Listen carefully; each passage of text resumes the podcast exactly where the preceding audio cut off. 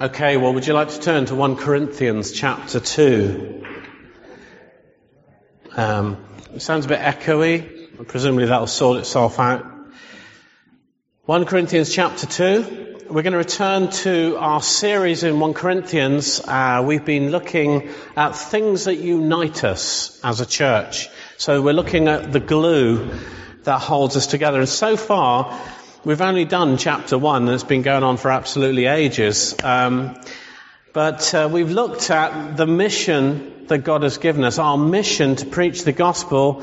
This is what gives us our purpose and our motivation. So we looked at that from verses one to seventeen. Then secondly, we looked at the cross, how the cross unites us, because the cross is the great leveler. It reveals our need, and we just slipped into chapter two with that one. And today and over the next few weeks, we're going to look at the work of the Holy Spirit in the church. So that's the whole of chapter two, the work of the Holy Spirit, looking first of all at teaching, and that's because that's where Paul starts.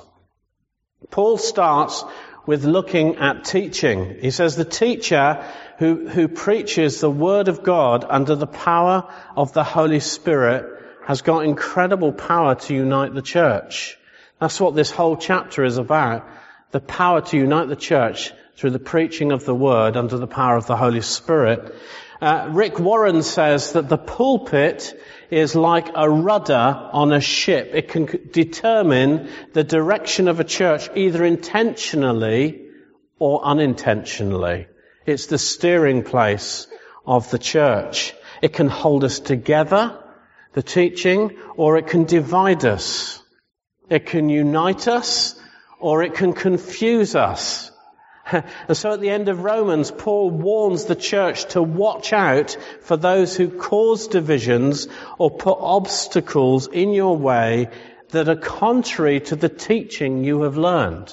So we need to hold on to the teaching that God has given us, that original teaching of the gospel.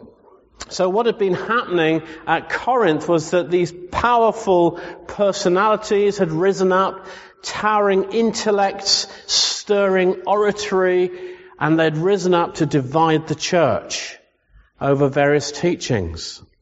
So what Paul does in this chapter is to take them back to the beginning. He says, remember how this church was started. Remember the teaching that founded it. Remember how I came to you, the manner in which I taught you, and compare this to what you've got going on right now. It says, go back to the beginning and remember.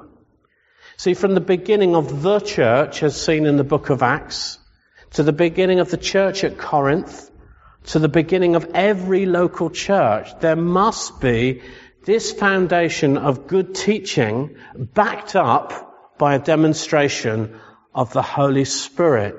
And we like to talk about the Word and the Spirit, don't we? It's kind of very trendy to talk about that, but this is the reality of it. These two things are inseparable.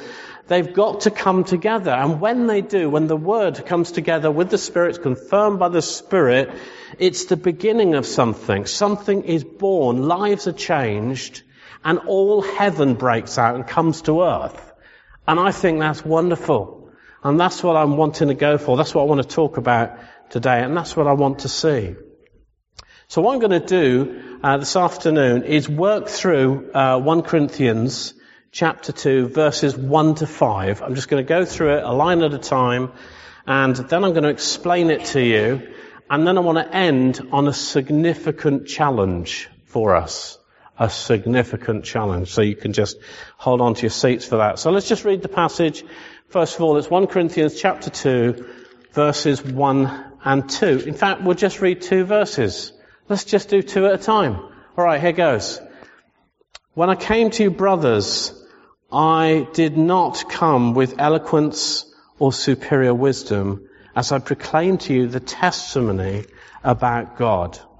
For I resolved to know nothing while I was with you except Jesus Christ and Him crucified. Lord, I just ask you that as we talk about the centrality of the preaching of the Word and the power of the Holy Spirit, when those two come together, that it'll just happen this afternoon. we just ask you for an incredible endorsement of your Spirit. We pray, Lord, for an outbreak of your Spirit. We thank you for your presence. You've been here so wonderfully already. Lord, would you just turn up your presence and confirm your word in Jesus' name? Amen. So where Paul starts is with himself. He comes to the church again and reminds them. He, he says, look, look at my example. He could have come to Corinth, you know, with some intellectual muscle. He was highly educated. He was probably one of the greatest thinkers of his time, and he was quite able to debate with the greats. So if you read in Acts chapter eighteen, it tells us that just prior to coming to Corinth, Paul had been debating philosophy and religion with highly educated Greeks in Athens. And his speeches, if you're interested, are recorded in Acts chapter seventeen. And you see that if you go through that speech, he's quoting classical poetry. Uh, he's showing incredible insight into their culture, and he shows an incredible ability to speak in an apologetic style of outreach. It's all there, the intellectual evangelist, perfect. But when he cam- comes to the church, when he comes to founding Corinth, he didn't come like that. And I paraphrase, but in effect what he says is, when I came to you, I emptied my head to speak from my heart. He said, I didn't use all of that. I didn't come with all of that to you. I spoke to you from the heart. He didn't come to persuade them, you see, of some new philosophy or to impress them with his intellectual achievements. But he came with a kind of humility that would allow the Holy Spirit to work through him. And that's not because he thought education was wrong or thinking was wrong. I mean, how many times does Paul say, say elsewhere throughout the New Testament, think on these things, think about them. Ask God to give you understanding. Let the eyes of your understanding be opened. Paul's not against thinking. He's not against educating ourselves. It's just that that's not how he came to them. He didn't come to them on the basis of his education. He says, when I came to you, he says, I came in weakness. He came with an attitude that says, look, if God doesn't turn up now, nothing's going to happen. That's a scary idea for somebody who stands in front of a load of people. If God doesn't turn up now, nothing's going to happen. He says, if he doesn't do the work, then I just as well go home. That's his attitude. He came to them in weakness. And weakness speaks like, I mean, for us, it's very much the same, isn't it? This kind of weakness where we're dependent on God is a bit like uh, when we pray for the sick. You know, when we lay hands on the sick, there's nothing I can do about that sickness. I just lay my hands on it, and it's his responsibility to back me up. Or if I tell my friends about Jesus, I can't convert anybody. And wouldn't we love to be able to sometimes? Wouldn't we love to get hold of people and just say, oh, for goodness sake, you need Jesus. Can't you see it? But that's not our job. It's not our responsibility. Our responsibility is to just share our faith in the best way that we can. And it's his job to back us up and convict them and show them that they need him. It's the Holy Spirit's job. And this weakness, it, it speaks of a kind of vulnerability.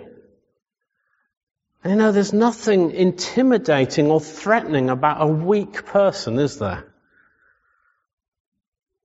And the preacher that stands before you and is prepared to be weak, to share their weaknesses and failings, they're the most popular seminars at different conferences, you know, when somebody says they're going to talk about all their faults or something like that. You know, when people are prepared to be vulnerable in front of others, there's something very attractive and compelling about that. We don't want to just hear the successes and the achievements. That's not the kind of person we want to listen to. We want to listen to real people. And weakness is about a lack of pretense. It's a kind of transparency. It's an authenticity. These are the kind of preachers that I want to hear. Is that what you want? You want people that you can connect with and understand, and you feel like, yeah, they've been on a journey as well. I can learn from that. I mean, that's the kind of culture we want as a church, isn't it? Where people can actually just be open and transparent. Say, guys, I've really messed up this week. And we say, yeah, so if I, that's okay, let's pray for you. A place where people can be honest and not be afraid of rejection. Paul says, I came to you in weakness. He said, I didn't come like these powerful preachers who dazzled you and turned you against the simplicity of what I brought to you when you first came to know Christ. I'm no different to you. Paul knew that. Actually, in another place he says, I'm worse than you because I, I'm the chief of sinners, because I persecuted the church of Jesus Christ. That was his starting place. That was his humility. That was his transparency. I'm worse than you. And yet, look, I'm an example of what the gospel of Jesus can do in a man's life. So he goes on to say to them, in weakness he came to them, and fear, and with much trembling. I think that is incredibly encouraging. Weakness, fear, and much trembling. That encourages me.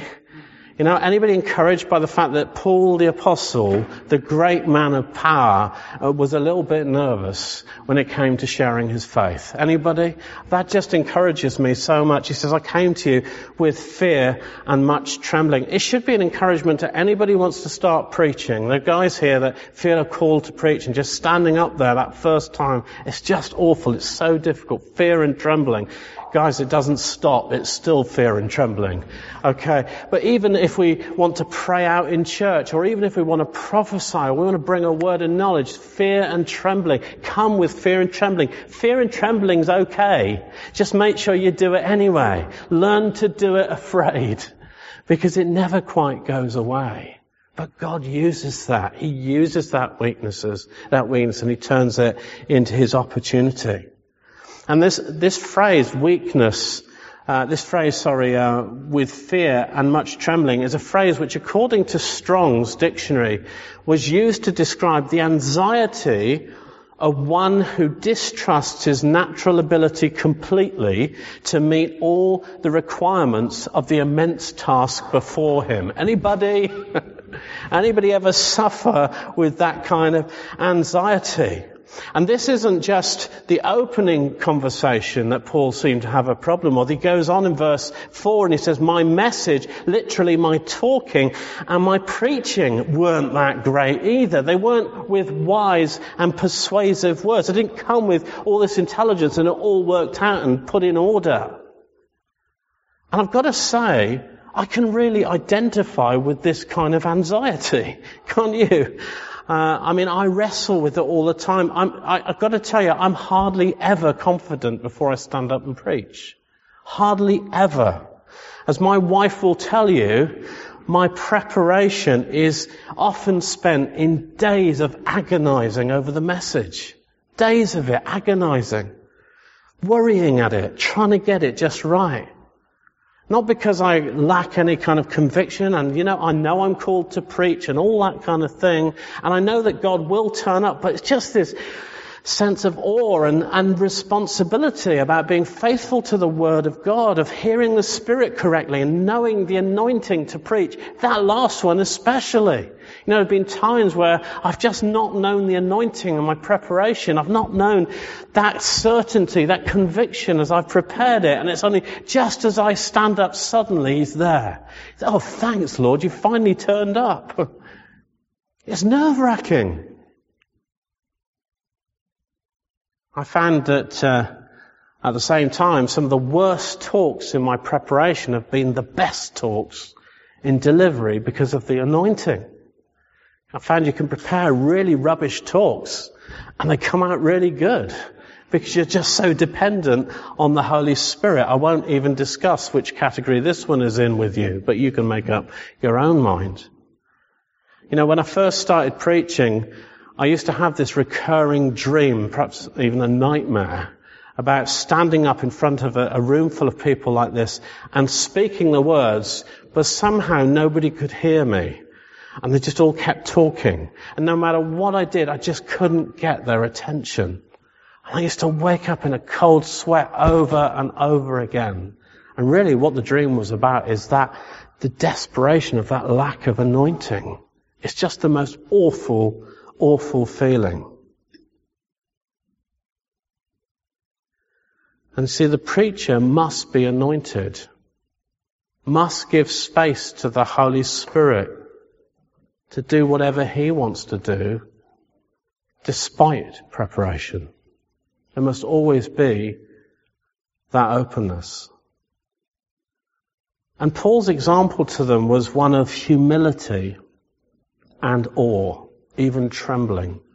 His example was one of dependence on the Holy Spirit, which can be seen most clearly in the message that he preached. So let's just look at the message. In verse four, he says this, and five, "My message and my teaching were not with wise and persuasive words, but with a demonstration of the Spirit's power, so that your faith might not rest on human wisdom, but on God's power." You know, the message that Paul preached, as we were seeing last time, was simple. His message was really simple. It was just Jesus Christ and Him crucified. Simple, even foolish. We talked about the foolishness of the gospel. It's a foolish message. It's so simple that people kind of miss it. They don't get it at all. But it was incredibly powerful. And people came to faith not because of Paul's ability to persuade, but because of the power that they experienced through the message. Because the Holy Spirit Himself confirmed what He said. I remember some years ago hearing the most astounding thing I've ever heard from a preacher. He was an Indian man, and he was preaching in Handsworth, and he was called Ram Babu. Anybody heard of Ram Babu?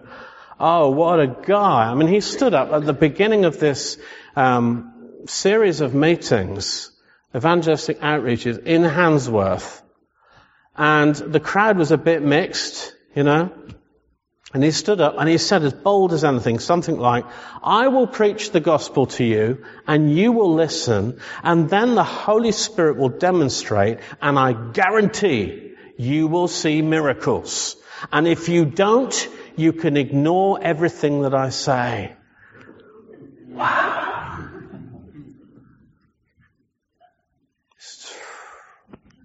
I thought about starting like that today, but... I thought I'd teach you about it first. But guys, this is the sense of what Paul is saying here. And in many other places across the New Testament.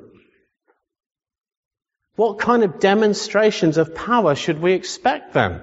If that's what Paul is saying. He said, "I came to you in weakness and fear and trembling. I did a rubbish job, but God turned up and there were amazing demonstrations of power of the Holy Spirit." So what sort of thing should we expect? Because the first bit encourages us, the second bit scares us, yeah? Well, let me run you through some verses. And that's all I'm going to do, really, because the Bible speaks for itself on this. First of all, this is what Jesus told us to expect. So in Mark chapter sixteen, this really famous verse which says, "Go into all the world and preach the gospel to all creation." Verse seventeen, "And these attesting miracles will follow you." What are the miracles?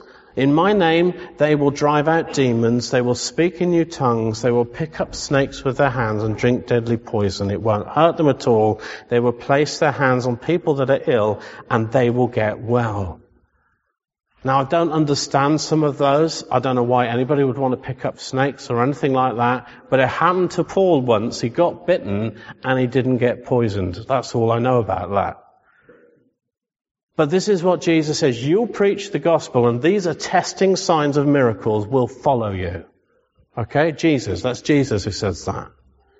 And then it can be seen throughout the book of Acts. I'm just going to turn you to a few verses. It says, on the day of Pentecost, when Peter stood up and preached, when the people heard Peter preach, it says that they were cut to the heart. And they said to Peter and the other apostles, "What shall we do?" And he said, "You need to be saved." Preached the word of God, and then the Holy Spirit convicted them. They were cut to the heart, and they said, "What can we do?" In Acts chapter eight, Philip proclaimed Christ in verses five to eight. It says here, verse five, Philip went down to a city in Samaria and proclaimed the Christ there. It's another way of saying he preached the gospel. He proclaimed Christ there. When the crowds heard Philip and saw the miraculous signs he did, they all paid close attention to what he said. Here are the signs. With shrieks, evil spirits came out of many, and many, many paralytics and cripples were healed. And there was great joy in the city. Well, that speaks for itself. He preached, he proclaimed Christ, and all these miracles happened. Then in Acts chapter ten... Uh, verse forty-four, just while Peter was speaking to some people, in verse forty-four, he says, while Peter was still speaking these words, the gospel, the Holy Spirit came on all who heard. The Holy Spirit came on them all. They began to speak in tongues and show the manifestation of the Spirit. Acts chapter eighteen.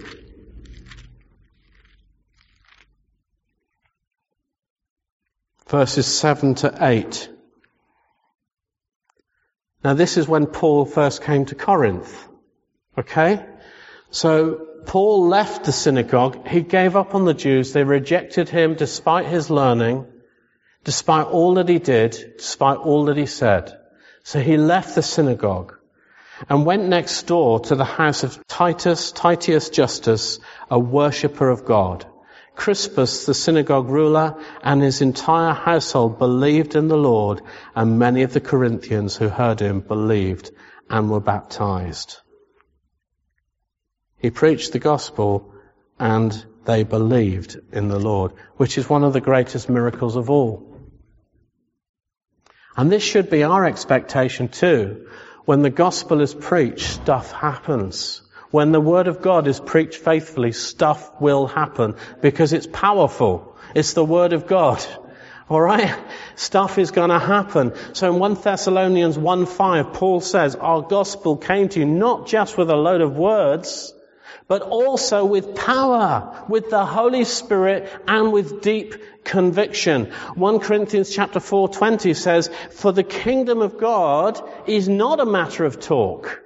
It's not just the talk, it's the power that comes with it. Not a matter of talk, but of power. Preach the gospel. Be faithful to the word of God. The Holy Spirit himself will demonstrate his power and his approval of that message. Amen? That's what the Bible says, doesn't it? Do you agree with me? Amen? Can I have an amen? Amen. Amen. Right, well, here's the challenge. I've been learning from Angela. So he leads you up the path, you feel secure, and then I... Here's the challenge. If this is what the Bible says, what demonstration of the Spirit's power are we expecting when the gospel is preached? What are we expecting? What is your level of faith for the preaching of the word? Or do we just think, oh, it's the sermon bit now. I guess I better listen. Try not to drop off. What is your expectation when the word is preached? Are we expecting people to be saved?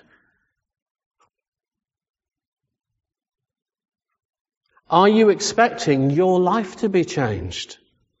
Oh, somebody's going to preach. I'm all ears because God's going to speak to me. Are you expecting that? Are you expecting that some people will get set free from demons? Or that some people will get healed just because the word of God is preached? Or are you expecting maybe some other manifestation of the Spirit? And guys, it's okay to say, actually, I'm not quite there yet. But this is what the point of this message is today, because I want us to be there. Some other manifestation of the Spirit, you know. I have, I've had a number of people speak to me over the last few weeks and said, do you know what, during the meeting, while we were worshipping, or during the sermon, or whatever, I've had gold all over my hands. Or I've had oil on my hands. Or I've had just the most, somebody came to the meeting last week, they couldn't get up out of the seat because the presence of God was so strong on them, and God delivered them of stuff while they were sitting there. Visitors. Is that okay? Yes. Is that what we want? Yes. I'm so relieved. But guys, what is your level of faith? It's a challenge, okay? And I want to finish with some thoughts, and I've thought long and hard about saying this, and, and Alison will testify, and so will Steve, that I'm actually quite scared about saying this. But I want to be honest and in weakness and transparency with you about it. Now you wonder what on earth I'm going to say. But you know, one of the things I've often heard is that when preachers travel around, that they have a greater degree of freedom and faith when they preach in churches that are outside of their home situation. I've heard it a lot. A lot of people talk about it. And, you know, we benefit from that to some degree when people come into our church and minister. We benefit from it because there can often be a greater expectation of their ministry and a willingness to respond to them than we have of our own ministries amongst us because of the familiarity. And we know people and we know about them. Jesus confirmed this problem when he said that a prophet is not without honor except in his hometown. He's honored everywhere else, but when he goes home, oh, he's just Jesus. Remember the carpenter's son, sweet guy. Slightly deluded, but, you know, nice guy. I've heard these crazy things about him while he's out there, but when he's home, he's just Jesus.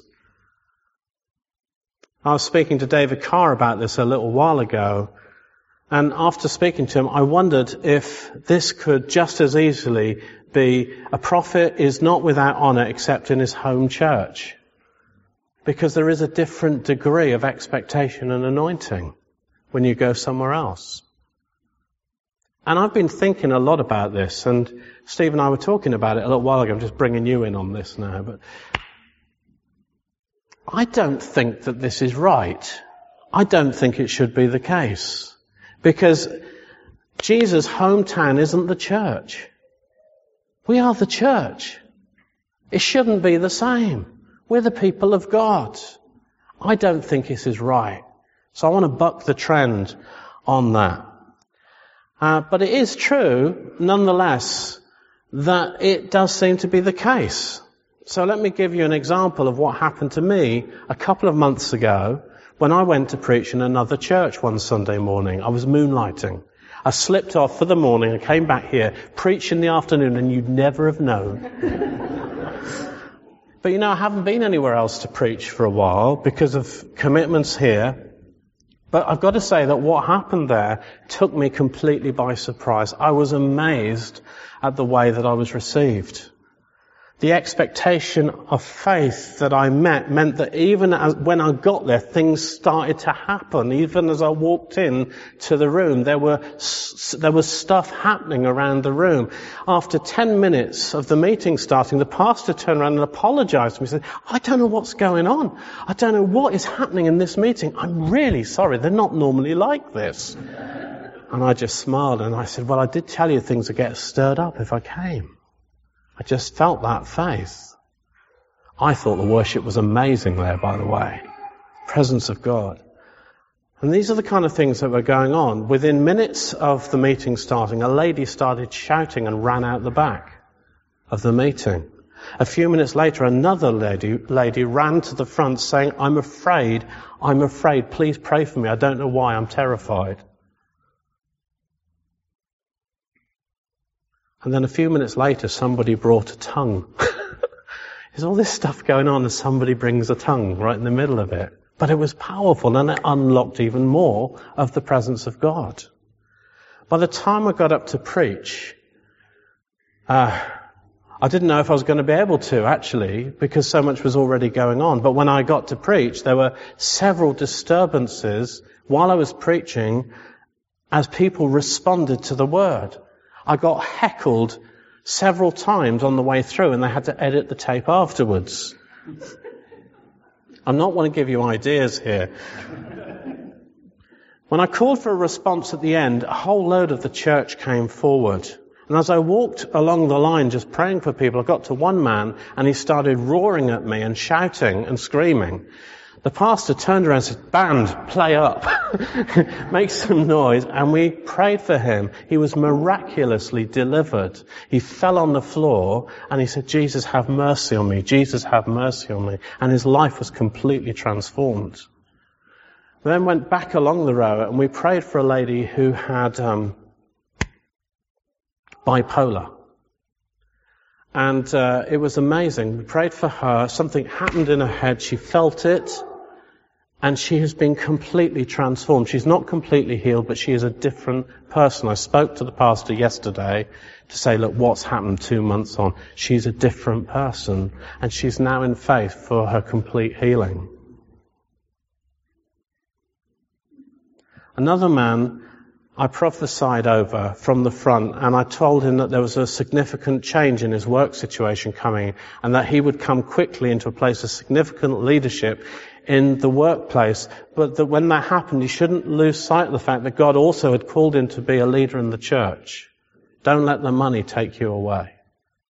He came to see me a couple of weeks ago to say that that was on the Sunday, but on the Tuesday... Uh, he won a national contract for an invention that his company and he had particularly worked on, and it was going global by the end of the year, which would mean a national role for him in education.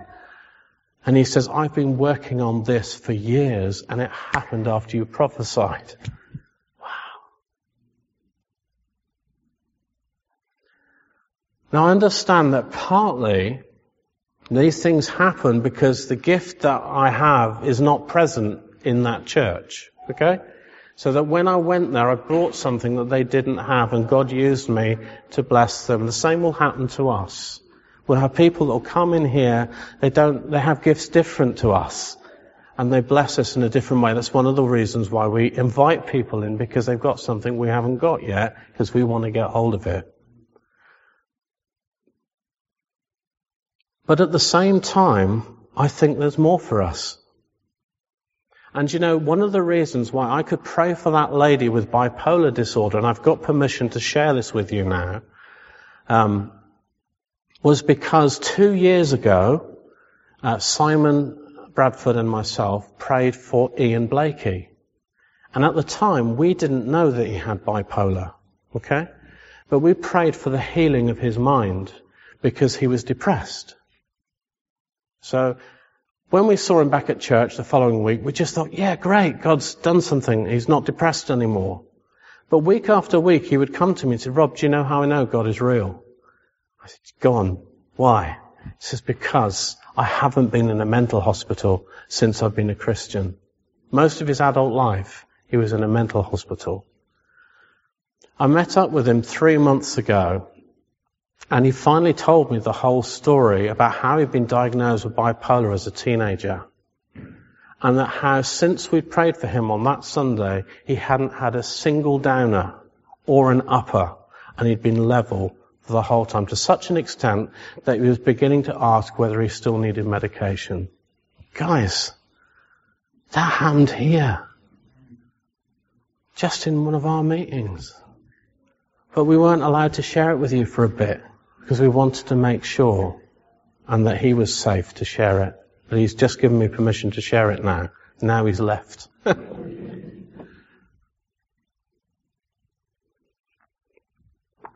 So it's not that things aren't happening here.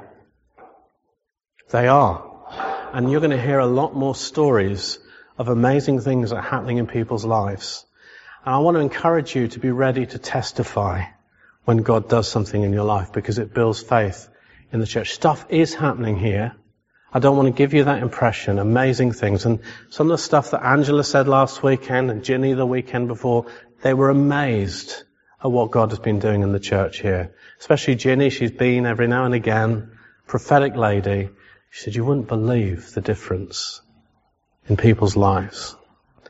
But you know, I think there are so many more things for us. Why should we expect anything less from God? I don't want us to miss out. The word is preached. Our expectation should be, "God, what are you going to do?" Somebody's going to preach, "God, what are you going to do?" I think it comes down to expectation. And I think we need to take Jesus' warning to heart about a prophet is not with honor, without honor. And I'm not just talking about me. I'm just using me as an example. I'm talking about anybody that ministers in this church. And I think we need to learn how to partner with one another in faith. We need to learn to partner with them. When somebody steps out, we step up with them. When somebody launches out and brings a prophetic word, we get in behind it and we say amen and we respond. When somebody prays, we shout amen. When somebody preaches, they've only just started preaching and they're stumbling a bit. We amen and we encourage them. We partner with them in faith because we honor them and we have a culture of honoring people and we honor the word of God. Amen? Amen. I want to unlock something today. I just felt an incredible significance about saying this at this time, that God wants to unlock something for us so that we're not passive in the way that we receive things, the way that we hear things, but we are active in responding to the message that God is giving us. And I know, for my part, there is a stepping up in faith as well. I know there is. Uh, this came clear to me last weekend with something my dad said. And Angela pulled him out and I was really surprised and he was shocked. But what he said just made sense to me. I thought, ah, oh, I hadn't realized.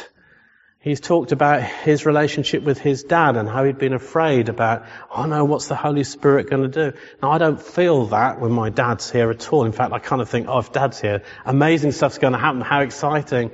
But I do feel sometimes that sense of pastoral responsibility.